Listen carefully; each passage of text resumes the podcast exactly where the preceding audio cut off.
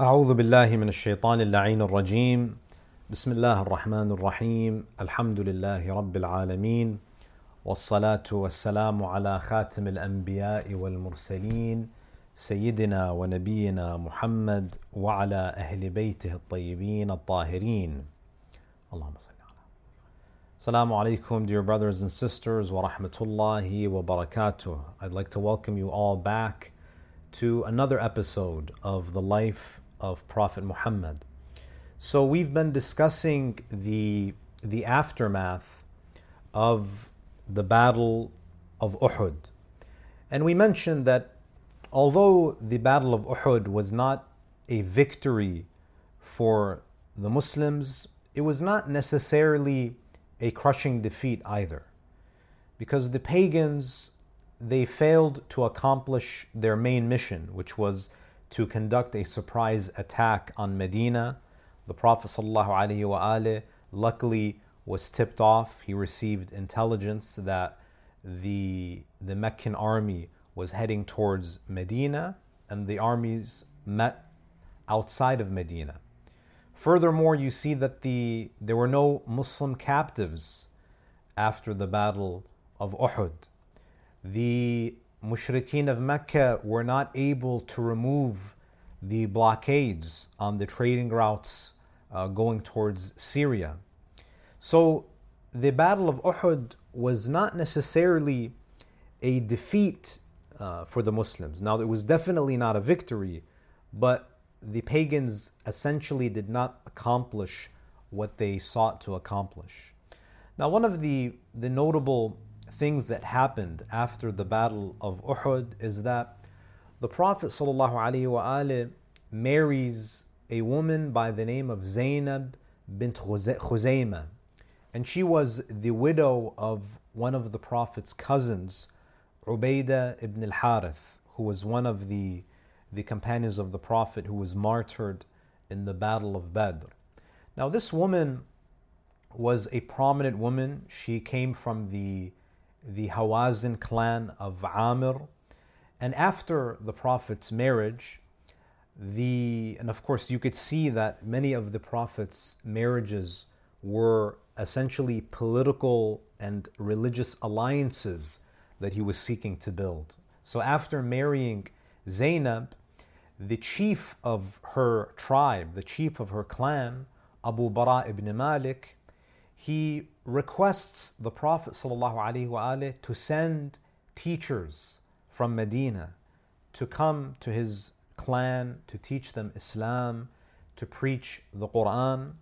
And the Prophet ﷺ, he sent 40 men to go to the Hawazin clan of Amr to teach them Islam. Now, what happened is that 38 of the 40 men who were sent by the Prophet, they were slaughtered at Bi'r Ma'una by Amr ibn Tufail, who was a lower-ranking chieftain of one of the local tribes.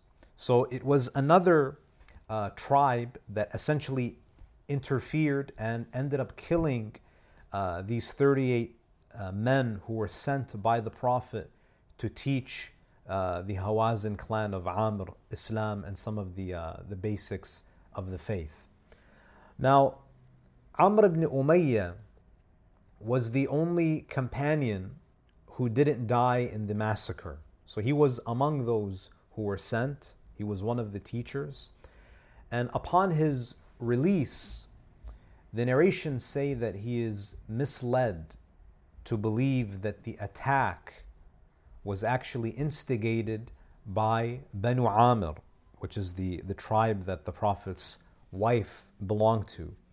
And therefore, on his way back, he tries to avenge the deaths of his companions, of his comrades, by killing two men from their tribe.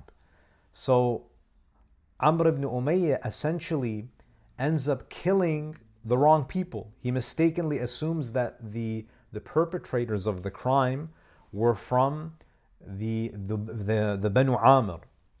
So news reaches the Prophet that this massacre had taken place, and one of his companions avenged the wrong people. So the Prophet ﷺ, he insisted that blood money should be paid to the innocent victims' families. Now, this mistake, this slaughter that took place at Bi'r Ma'una, and the mistake that was made by Amr ibn Umayyah eventually led to one of the most important events in the history of Islam, especially in the history of Medina, and that is the banishment of Banu Nadir, which was one of the most prominent tribes in Medina. Now, before we speak about what led to the expulsion of Banu Nadir, we already spoke about the expulsion of Banu Qaynuqa' earlier. So this is now the second major Jewish tribe which will be expelled from Medina. Now, interestingly, when you look at the Quran, Allah subhanahu wa ta'ala in Surah Al-Ma'idah, verse 82, He says in very explicit terms, He says, لَتَجِدَنَّ أَشَدَّ النَّاسِ عَدَاوَةً لِلَّذِينَ آمَنُوا الْيَهُودِ وَالَّذِينَ أَشْرَكُوا. Allah subhanahu wa ta'ala here, He doesn't mince words, very explicitly tells the Prophet that you will surely find the most intense of the people in animosity toward the believers to be the Jews who were living alongside the Muslims in Medina, and those who associate others with God. So the most fierce enemies, those who have the greatest animosity towards the Muslims, towards the Prophet and towards the Muslims, are the pagans, the Mushrikeen, and the Jews of Medina. Now you may ask, why was there so much tension between the Muslims and the Banu Nadir, the Jews of Banu Nadir? And there are a number of reasons that we can summarize them as follows. Number one, we have to remember, brothers and sisters, that the Jews religiously see themselves as the chosen ones of God. And this is even referenced in Surah Al-Jumu'ah. قُلْ يَا أَيُّهَا الَّذِينَ هَادُوا إِنْ زَعَمْتُمْ أَنَّكُمْ أَوْلِيَاءُ لِلَّهِ مِنْ دُونِ النَّاسِ فَتَمَنَّوُا الْمَوْتَ إِنْ كُنْتُمْ صَادِقِينَ. O Jews, O Bani Israel, if you believe that you are the chosen ones to the exclusion of all other people, then you should yearn for death. You should yearn to meet your Creator. But why is it that you are so obsessed with this material world? Why are you so afraid of death? So they see themselves as the chosen ones, and therefore Banu Nadir and the Jewish community in general could not accept a Gentile, a non-Jew, as the final messenger of God. That was a pill that was too hard for them to swallow.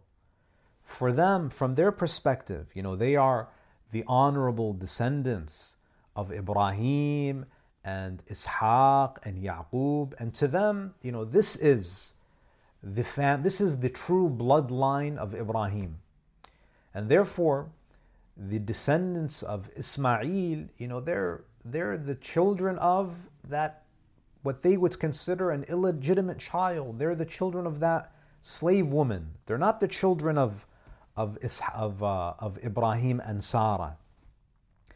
And therefore, it was degrading to them to be subservient to a non-Jew.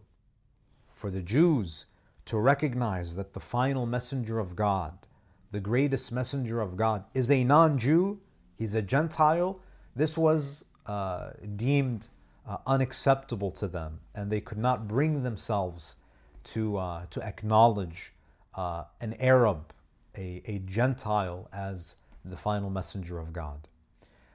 Number two, we also find that one of the other reasons why there is so much tension between the Muslims and the Banu Nadir is because historically we know that the Banu Nadir, they actually conspired to kill some of the Muslims of Ashab as-Suffa. Ashab as-Suffa were those poor Muslims, many of them were homeless, who were living in the masjid. The Prophet ﷺ had designated living quarters for these destitute believers. And many of them, because they didn't have families, they were able to devote themselves to the pursuit of knowledge. And many of them developed into learned scholars. So the Banu Nadir actually made some attempts to assassinate some of the more learned companions of the Prophet in the form of the people of Ashab as-Suffa. Number three, we see that Banu Nadir also committed an act of treason against the Prophet and the Muslims. And what they did was that they actually provided logistical support to Quraysh during the Battle of Uhud. And of course, this is a high crime. They were giving the Mushrikeen of Mecca some tips about the landscape and the geography of Medina, what would be a strong military position for them to place themselves. They provided logistical support to them, to the enemies of the Prophet. And that in and of itself is a violation, is a breach of the constitution of Medina, the Medina Charter that they were a part of. Number four, we see that the assassination of Ka'b ibn al-Ashraf. And this, of course, he was executed by the order of the Prophet, because he was one of the chieftains of Banu Nadir.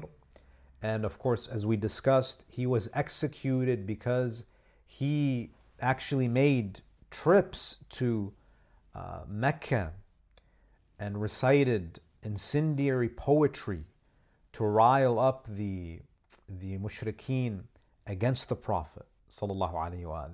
So he actually played a role in threatening the security of the Muslims in Medina by motivating the Mushrikeen to fight the Prophet and to fight the Muslim community.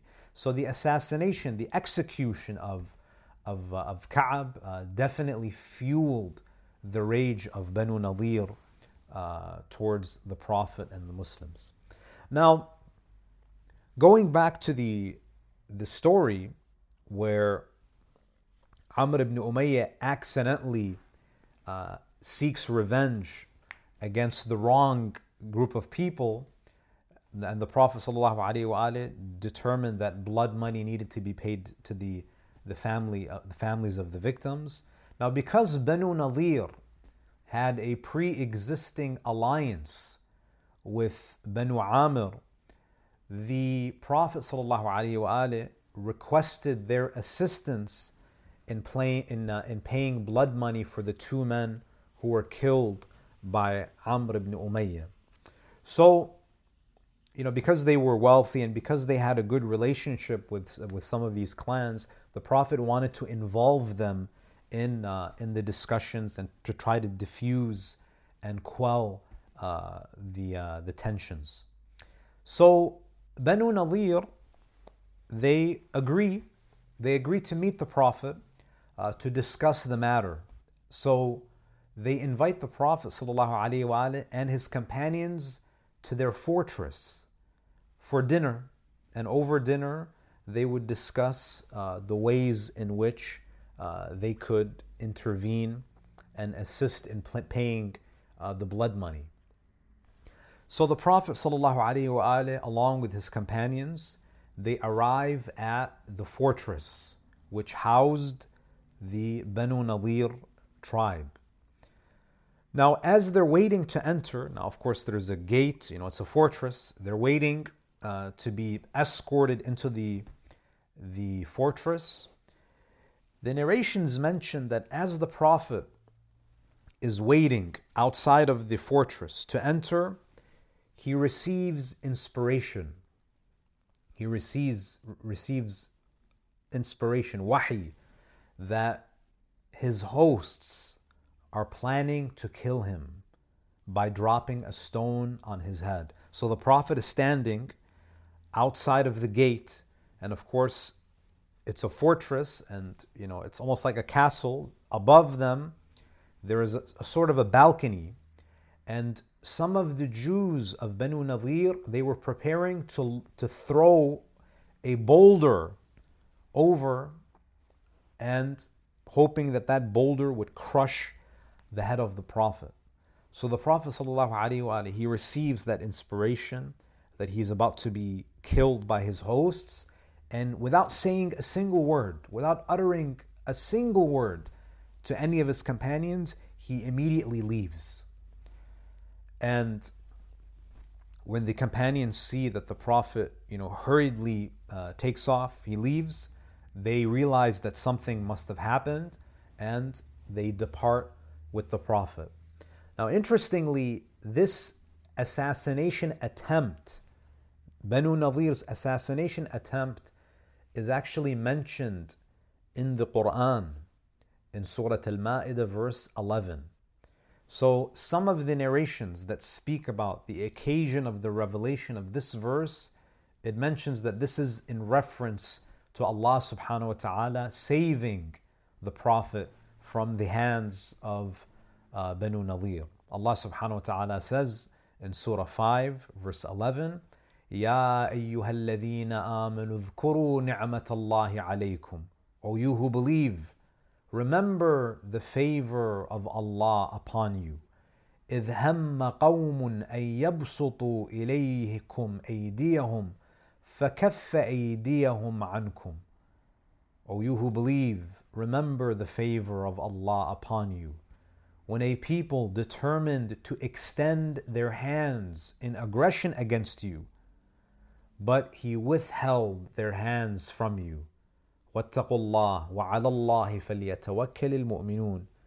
But he withheld their hands from you, and fear God, and upon God let the believers rely. Now, Banu Nadir, they wanted to actually kill the Prophet. And the reason is because they wanted to scatter the companions of the Prophet. The Prophet ﷺ was essentially a magnet that was drawing the Muhajireen and the Ansar, and they thought that if we destroy this magnetic personality, if we kill the Prophet, the Muhajireen are left without a leader.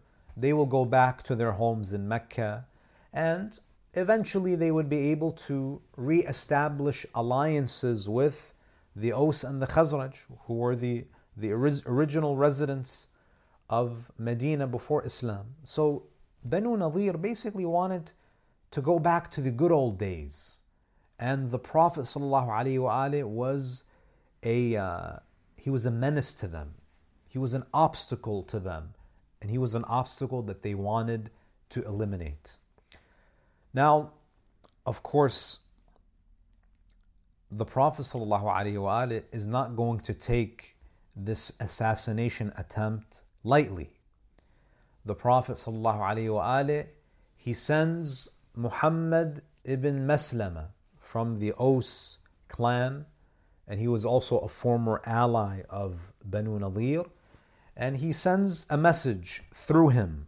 So the Prophet sends this emissary to Banu Nadir, a letter announcing to them that because of their treachery, they are to be banished from Medina. And the letter, an excerpt of the letter reads, Inna Rasulullah sallallahu alayhi wa alayhi. So Muhammad ibn Maslama, he says that إن رسول الله صلى الله عليه وآله وسلم أرسلني إليكم يقول لكم, that Muhammad, the messenger of God, has sent me to you with the following message. إنكم قد نقضتم العهد الذي جعلت لكم, that you, the Banu Nadir, you have breached the treaty that I enacted with you. بِمَا هَمَمْتُمْ بِهِ مِنَ الْغَدْرِ بِي. And the way that you breached this contract is that you tried to assassinate me. You committed an act of great betrayal. وَيَقُولُ. And then Muhammad ibn Maslama says to them that the Prophet announces to you, أُخْرُجُوا مِنْ بَلَدِي, that you have to leave my city. وَقَدْ أَجَّلْتُكُمْ عَشْرًا, and I give you 10 days. You have 10 days until you have to leave. فَمَنْ رُؤِيَ بَعْدَ ذَلِكَ ضُرِبَتْ عُنُقُ. If any of you remain after the expiration of the 10 days, you will be executed, the Prophet says. And of course, this was an act of mercy, that these are people who actually tried to kill him, and the Prophet is allowing them to just leave. He's allowing them to take their belongings and leave. And he's giving them 10 days. You have 10 days to pack up your stuff and leave the city of Medina. Now, after receiving this threat from Rasulullah sallallahu alaihi wa alihi, Banu Nadir, they start to discuss amongst themselves. They start to explore their options. Some of them start to write letters seeking help from their allies. Abdullah ibn Ubay, one of the munafiqeen, one of the hypocrites among the Muslims, he writes to Huyayy ibn Akhtab, who's one of the chiefs of Banu Nadir. And this is the same man who abandoned the Prophet in the Battle of Uhud. He's known as the chief of the munafiqeen.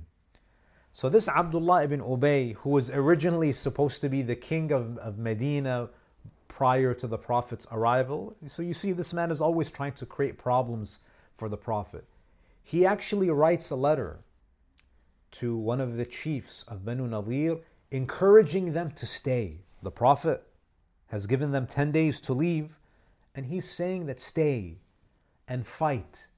And if you stay, and you ignore the order of Muhammad, and if you fight against Muhammad, we will support you. Allahu Akbar. What an act of betrayal. So he says to them, in his letter, he says, لَا تَخْرُجُوا مِنْ دِيَارِكُمْ وَأَمْوَالِكُمْ. Abdullah ibn Ubay, he says to one of the chiefs of Banu Nadir, Huyayy ibn Akhtab, he says, do not leave your fortress, do not leave behind all of your wealth. وَأَقِيمُوا فِي حُصُونِكُمْ, stay inside of your fortress. فَإِنَّ مَعْيَ أَلْفَيْنَ مِنْ قَوْمِي وَغَيْرَهُمْ مِنَ الْعَرَبِ. I have 2,000 men, 2,000 soldiers who can support you. يَدْخُلُونَ مَعَكُمْ حِصْنَكُمْ. And they will enter into your fortress. They will be, a reserve army that you have available.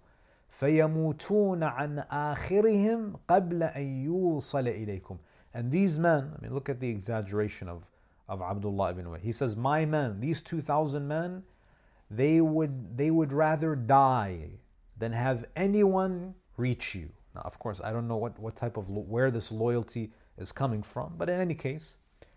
And then he says, وَتَمُدُّكُمْ قُرَيْضًا, that you have no reason to leave, you have no reason to surrender to Muhammad. You also have the support of the Banu Quraida, another Jewish tribe. فَإِنَّهُمْ لَن يَخْذُلُوكُمْ, because they would never fail you, they would never disappoint you, they will assist you. وَيَمُدُّكُمْ حُلَفَاؤُكُمْ مِنْ غَطْفَانٍ. And even some of the Arab tribes, some of your allies will also support you. Now, the Quran in Surah Al-Hashr, verse 11, Allah subhanahu wa ta'ala actually mentions the empty promises of Abdullah ibn Ubay. So this is a private correspondence between Abdullah ibn Ubay and the chiefs of Banu Nadir, and Allah subhanahu wa ta'ala exposes it in Surah 59, verse 11. Allah says, أَلَمْ تَرَ إِلَى الَّذِينَ نَافَقُوا يقولون لإخوانهم الذين كفروا من أهل الكتاب لئن أخرجتم لنخرجن معكم. Allah says, have you not considered those who practice hypocrisy, people like Abdullah ibn Ubay, saying to their brothers who have disbelieved among the people of the scripture, the Banu Nadir, he says to them what? If you are expelled, we will surely leave with you. وَلَا نُطِيعُ فِيكُمْ أَحَدًا, and we will not obey in regard to you, meaning we will not obey the Prophet regarding what he says about you. وَإِن قُوتِلْتُمْ لَنَنْصُرَنَّكُمْ, and he says, and if you are fought, if Muhammad and his followers fight you, we will surely aid you. And then what does Allah say at the end of the verse? وَاللَّهُ يَشْهَدُ إِنَّهُمْ لَكَاذِبُونَ. Allah says, but God testifies that they are liars. These are empty promises of Abdullah ibn Ubay. Now some of the Jewish leaders, they could see through the lies of Abdullah ibn Ubay. So many of the Jewish leaders of Banu Nadir, they favored surrendering and accepting banishment. They said, we tried to assassinate Muhammad. How do you expect us to continue living in this city? That let's just leave. He's allowing us to leave.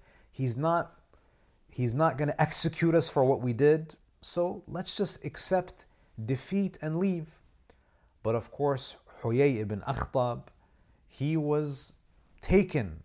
He was affected and influenced by the promises of Abdullah ibn Ubay. And Allah subhanahu wa ta'ala again in Surah Al-Hashr verse 14, he speaks about the disagreement, the fighting among the Jews themselves, the disagreements, the disputes that they were having about what course of action to take. Should they remain and resist banishment, or should they surrender to the Prophet?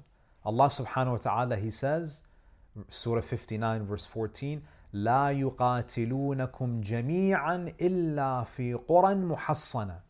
They will not fight you all except within fortified cities. They're afraid of you. They're afraid of the Prophet and the Muslims. They will only fight with you from inside their fortress.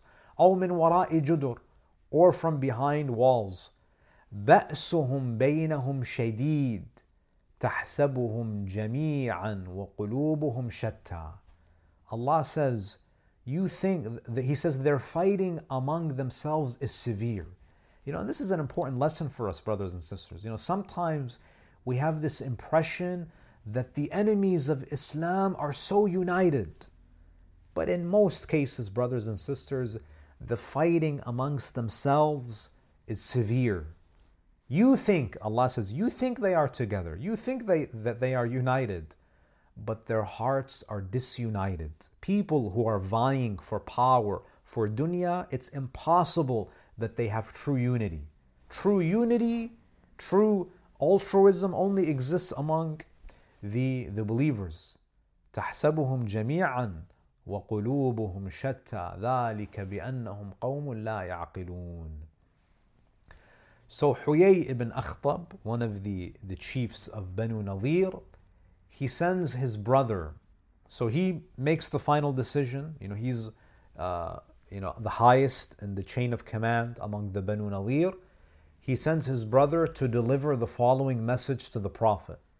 Of course, he's taken by, he thinks that he's going to have this support from Abdullah ibn Ubay. And he says to the Prophet, إِنَّا لَا نَبْرَحْ مِنْ دِيَارِنَا وَأَمْوَالِنَا فَاصْنَعْ مَا أَنْتَ صَانِعْ. He says, إِنَّا لَا نَبْرَحُ مِنْ دِيَارِنَا وَأَمْوَالِنَا. We will not evacuate our homes, nor will we leave behind our wealth. So do as you wish. The Prophet ﷺ, they tried to assassinate the Prophet. The Prophet said, you have 10 days to leave, to evacuate Medina. So not only do they breach their treaty with the Prophet, not only do they try to assassinate the Prophet, when the Prophet simply asks them to leave because their presence is a security risk for Islam and for the Muslims, they refuse to leave. and they say, do whatever you wish to do. Do whatever you want. So the Prophet ﷺ is now left without any choice. He assembles an army and he encircles the fortress of Banu Nadir. And a 15-day blockade begins. And there are military attacks that go back and forth. Historical accounts mention that an arrow was shot by a Jew named Azuq, which hit the Prophet's tent. So the Prophet had a tent stationed outside of the fortress. So this was again another direct attack on the Prophet. Now, Amir al-Mu'minin Ali ibn Abi Talib was lying in wait for Azuq, for that archer who attempted to shoot the Prophet. Amir al-Mu'minin ambushed him and he severed his head and brought it to the Prophet. And then, of course, Amir al-Mu'minin then takes a small force to kill all of the other soldiers who were surrounding Azuq. Now, the fortress of Banu Nadir was on a very rich plot of land. Some of the best farmland was surrounding the fortress of Banu Nadir, and they had beautiful date palms. And the Prophet ﷺ, to humiliate them and to force them to surrender, Rasulullah ﷺ, he ordered that some of the best date palms of Banu Nadir were to be chopped down. So this was, and of course, you know, it takes a lot of work, a lot of manual labor to develop and to grow these date palms. So it was very painful for them to see that their best date palms were being chopped to the ground. And the Prophet, he had to do this to force them to surrender. Now, they finally agree to leave as the Prophet ﷺ had ordered. But because they resisted, because they did not leave voluntarily and they actually put up a fight, the Prophet ﷺ now he makes the terms of their banishment more severe. So before they resisted, the Prophet said, you have 10 days, take everything, even your weapons. You have 10 days to gather all of your belongings and leave peacefully. No one is going to harm you. You betrayed me. You breached the treaty that I had with you. I'm going to allow you to leave.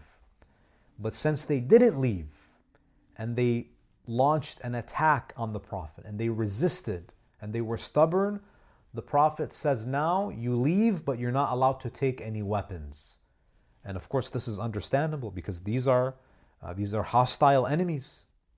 So he doesn't allow them to take any weapons, and he allows each person to only take one camel load of their belongings. Whatever you can load on one camel is what you take. Everything else is to be left behind. Now, many of the Aus, some of the Muslims who had, long-standing friendships with these people, some of them felt their hearts go out to the Banu Nadir. When they saw them, humiliated and leaving Medina on their camels, taking the little that they could gather.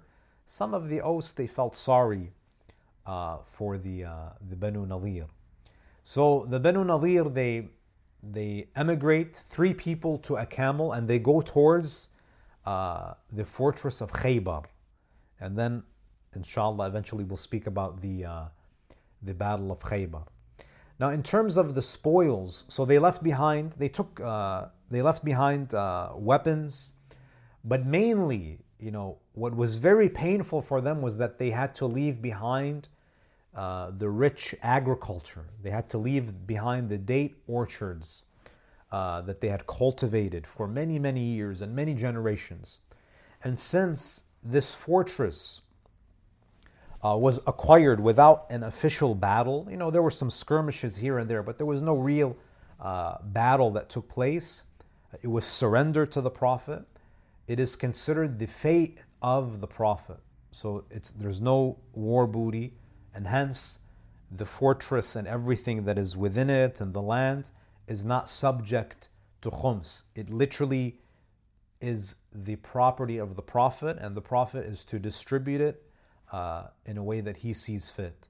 So the Prophet kept some for himself, some for his family, and he gave a large portion of the wealth that was in that fortress to the Muhajireen to reduce their burden on the Ansar, because many of the Muhajireen, they were poor. You know, they had left behind everything in Mecca when they came on the Hijrah, and many of the families of the Ansar were financially supporting the Muhajireen. So the majority of the resources that were acquired from Banu Nadir, from their fortress and their land, was given to the poor among the Ansar. Now, expelling Banu Nadir, obviously, it increased the security of Medina. Banu Nadir, they were a security threat to the Prophet and to the Muslims.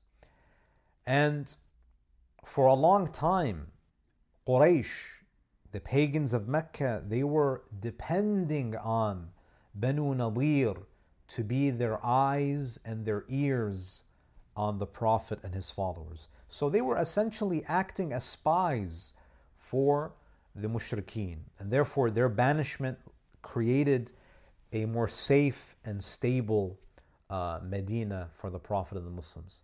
Now, some of the Nadir leaders who went to Khaybar, they later become instrumental in fomenting the Jews against Medina in the Battle of Ahzab, and inshallah we'll speak about that in due time.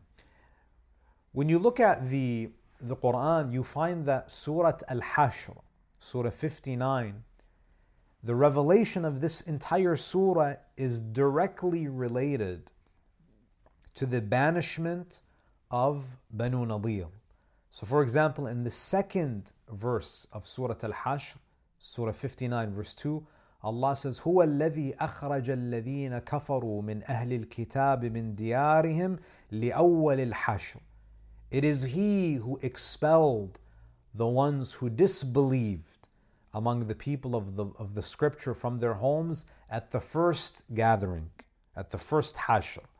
And this seems to foreshadow that this is not going to be the first time that these people are banished from Medina, because these same leaders, when they leave Medina, they join the fortress of Khaybar, and then later on they will be banished from Khaybar. So here the Quran foreshadows that this is a first banishment, this is a first gathering where they're banished, and then there will be others to come. And then the Quran says, وَظَنُّوا أَنَّهُمْ مَانِعَتُهُمْ حُصُونُهُمْ مِنَ اللَّهِ. Allah says, you did not think they would leave, and they thought that their fortresses would protect them from God. The Jews of Medina thought that they were secure. They never thought in a million years that they would be overpowered by the Prophet and they would be banished from a land that they lived for many, many generations. But they were eventually expelled for their treason. فَأَتَاهُمُ اللَّهُ مِنْ حَيْثُ لَمْ يَحْتَسِبُوا. But the decree of God came upon them from where they had not expected. They didn't. The last thing they expected was to be expelled by Muhammad and his followers. They felt that they were a superpower. They had wealth. They had all of the resources. They thought that Muhammad is not going to last. They thought that they would remain there powerful and they would not have anyone to expel them. But Allah subhanahu wa ta'ala removed them from where they did not expect. وَقَذَفَ فِي قُلُوبِهِمُ الرُّعْبِ. And Allah subhanahu wa ta'ala cast terror into their hearts. They were terrified of the Prophet and the Muslims. يُخْرِبُونَ بُيُوتَهُمْ بِأَيْدِيهِمْ وَأَيْدِ الْمُؤْمِنِينَ. So they destroyed their houses by their own hands. When they realized that they were being banished, they were destroying parts of the fortress with their own hands. What they had built with their own hands, Allah made them destroy it with their own hands. يُخْرِبُونَ بُيُوتَهُمْ بِأَيْدِيهِمْ وَأَيْدِ الْمُؤْمِنِينَ فَاعْتَبِرُوا يَا أُولِي الْأَبْصَارِ. So take warning, O people of vision. وَلَوْلَا, in verse number 3 and 4 of Surah Al-Hashr, وَلَوْلَا أَن كَتَبَ اللَّهُ عَلَيْهِمُ الْجَلَاءَ لَعَذَّبَهُمْ فِي الدُّنْيَا وَلَهُمْ فِي الْآخِرَةِ عَذَابُ النَّارِ. And if not that God had decreed for them evacuation, He would have punished them in this world, and for them in the hereafter is the punishment of the fire. So as I mentioned earlier, the fact that they were only banished was a great act of mercy from the Prophet ﷺ. Anyone else, if it was anyone else, they would be executed for treason. But the Prophet ﷺ, and it was the decree of Allah that they were simply expelled from Medina. And why were they expelled? They were not expelled because they were Jews. This was not something, the Prophet wasn't being anti-Semitic. The Prophet ﷺ was removing people who were committing treason, who breached the terms of their treaty. ذَلِكَ بِأَنَّهُمْ شَاقُوا اللَّهَ وَرَسُولَهُ. It's because they opposed God and His Messenger. وَمَنْ يُشَاقِ اللَّهَ فَإِنَّ اللَّهَ شَدِيدُ الْعِقَابِ. And whoever opposes God, then indeed God is severe in penalty. And then Allah says in the 5th verse, مَا قَطَعْتُم مِّن لِينَةٍ أَوْ تَرَكْتُمُوهَا قَائِمَةً عَلَىٰ أُصُولِهَا فَبِإِذْنِ اللَّهِ وَلِيُخْزِيَ الْفَاسِقِينَ.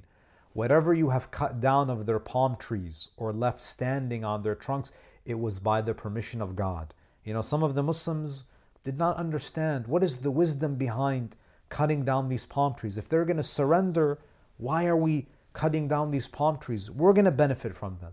But this was done through the permission of God, by the decree of Allah. Why?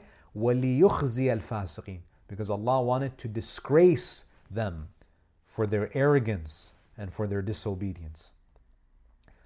Verse number 6, وَمَا أَفَاءَ اللَّهُ عَلَىٰ رَسُولِهِ مِنْهُمْ فَمَا أَوْجَفْتُمْ عَلَيْهِ مِنْ خَيْلٍ وَلَا رِكَابٍ وَلَكِنَّ اللَّهَ يُسَلِّطُ رُسُلَهُ عَلَىٰ مَنْ يَشَاءُ وَاللَّهُ عَلَىٰ كُلِّ شَيْءٍ قَدِيرٌ.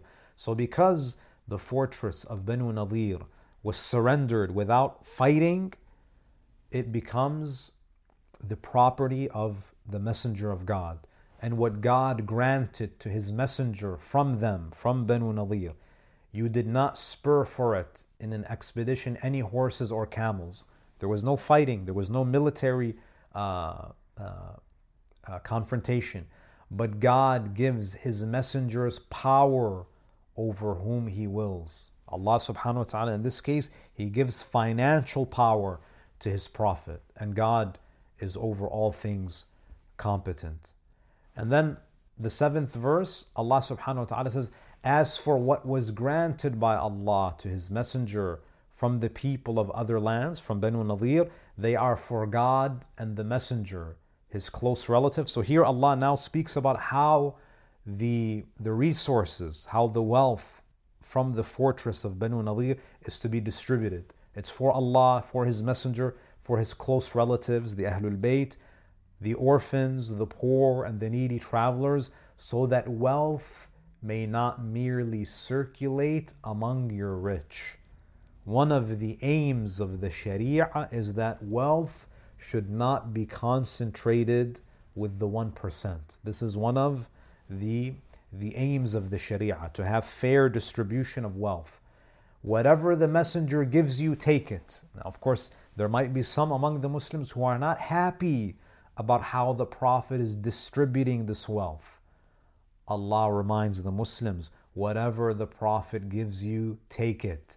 And whatever he forbids you from, leave it. Now this applies to the distribution of the wealth from Banu Nadir, but this is also a general principle. There should be complete submission to the decree of the Prophet. Surely God is severe in punishment.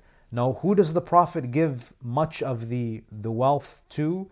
للفقراء المهاجرين الذين أخرجوا من ديارهم وأموالهم. For the poor immigrants, for the poor muhajireen who were expelled from their homes and their properties. Why were they expelled? يَبْتَغُونَ فَضْلًا مِّنَ اللَّهِ وَرِضْوَانًا.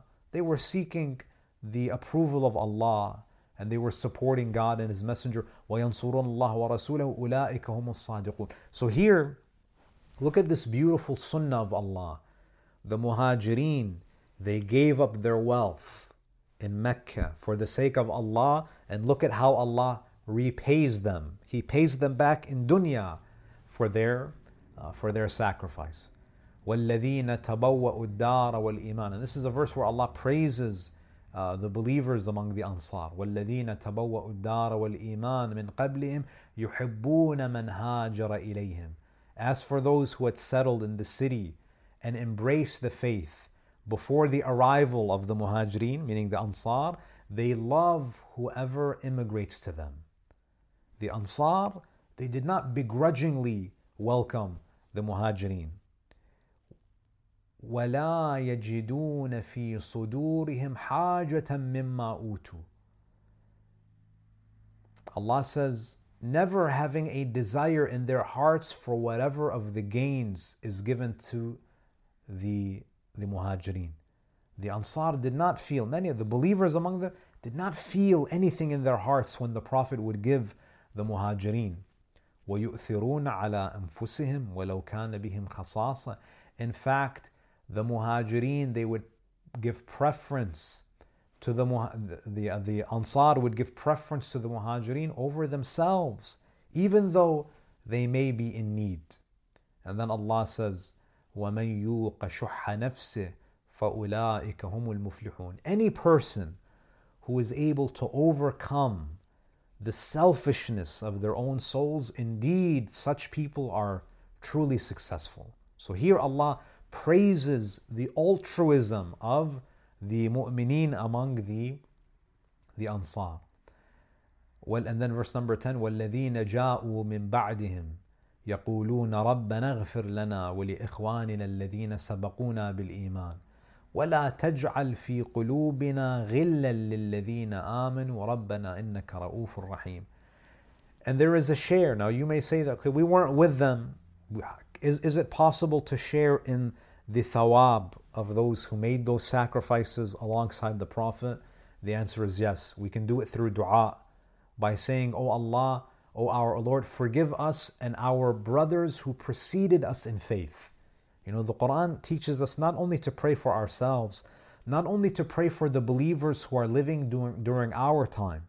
Pray for the mu'mineen who are your predecessors, who paved the way, who preserved Islam for you, and who passed on this faith to you. Pray for them. And do not put in our hearts any resentment towards those who believed. Our Lord, indeed, you are kind and merciful. And then Allah subhanahu wa ta'ala in verse 11, as we discuss the empty promises of Abdullah ibn Ubay, have you, O Prophet, not seen the hypocrites? Here, hypocrites is a reference to Abdullah ibn Ubay. أَلَمْ تَرَ إِلَّا الَّذِينَ نَافَقُوا يَقُولُونَ لِإِخْوَانِهِمُ الَّذِينَ كَفَرُوا مِنْ أَهْلِ الْكِتَابِ لَإِنْ أُخْرِجْتُمْ لَنَخْرُجَنَّ مَعَكُمْ. If you are expelled, we will certainly leave with you. This is what Abdullah ibn Ubay was telling the Jews of Banu Nadir.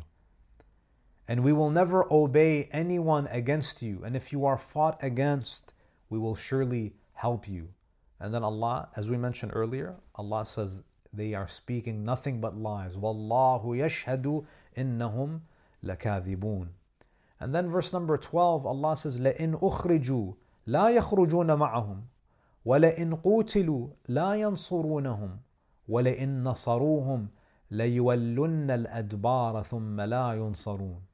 Allah says, if they are expelled, they will not leave with them. Abdullah ibn Ubay, he's making empty promises. He will not leave with them. And if they are fought, they will not aid them. Abdullah ibn Ubay, these munafiqeen, they're not going to help the Jews of Banu Nadir. And even if they should aid them, they will surely turn their backs. They're cowards. They They didn't fight with the Prophet in Medina. They're cowards. They're going to fight with the Jews of Banu Nadir. They abandoned the Prophet in Uhud. They will surely turn their backs, and therefore they will not be aided. لَأَنْتُمْ, verse number 13 and 14, لَأَنْتُمْ أَشَدُّ رَهْبَةً فِي صُدُورِهِمْ مِنَ اللَّهِ. Indeed, there is more fear in their hearts for you, the believers, than for God. Banu Nadir, they are more afraid of you than they are afraid of Allah. بِأَنَّهُمْ قَوْمٌ لَا يَفْقَهُونَ. Because these are people who have no understanding. لَا يُقَاتِلُونَكُمْ جَمِيعًا إِلَّا فِي قُرًى مُحَصَّنَةً أَوْ مِنْ وَرَاءِ جُدُرٍ. And then Allah subhanahu wa ta'ala speaks about the infighting between the Jews. بَأْسُهُمْ بَيْنَهُمْ شَدِيدٌ تَحْسَبُهُمْ جَمِيعًا وَقُلُوبُهُمْ شَتَّى. That, you know, even united they would not dare fight against you, except from within fortified strongholds or from behind walls. Their malice for each other is intense. You think that they are united, yet their hearts are divided. Again, this is a direct reference to the infighting between the Banu Nadir, when they were trying to decide, you know, should we surrender and leave, or should we stay in Medina and fight? Verse number 15 and 16, كَمَثَلِ الَّذِينَ مِنْ قَبْلِهِمْ قَرِيبًا ذَاقُوا وَبَالَ أَمْرِهِمْ. They are like those who recently went down before them. You know, Banu Qaynuqa', you know, their cousins were banished. They tasted the evil consequences of their doings. وَبَالَ أَمْرِهِمْ وَلَهُمْ عَذَابٌ أَلِيمٌ كَمَثَلِ الشَّيْطَانِ إِذْ قَالَ لِلْإِنسَانُ اكْفُرْ فَلَمَّا كَفَرَ قَالَ إِنِّي بَرِيءٌ مِّنْكَ إِنِّي أَخَافُ اللَّهَ رَبَّ الْعَالَمِينَ. They are like Satan. You know, so here Allah is likening Abdullah ibn Ubay, that munafiq with those empty promises. He likens him to shaitan. Why? Because shaitan also makes empty promises. When he lures someone to disbelieve, then after they have done so, he will say on the Day of Judgment, I have absolutely nothing to do with you. This was the same tactic of Abdullah ibn Ubay. He'll encourage you to fight. He'll make false promises, but when you need him, he will abandon you. And this is exactly what shaitan does. He lures you, and then when you accept his invitation, he eventually abandons you. So this was a little bit about the banishment of the tribe of Banu Nadir. And inshallah, in our next episode, we'll speak about some of the events that took place after the banishment of the tribe of Banu Nadir. Thank you so much, brothers and sisters, for tuning in. And I look forward to having you join me on upcoming episodes of the life of Prophet Muhammad. Wassalamu alaikum wa rahmatullahi wa barakatuh.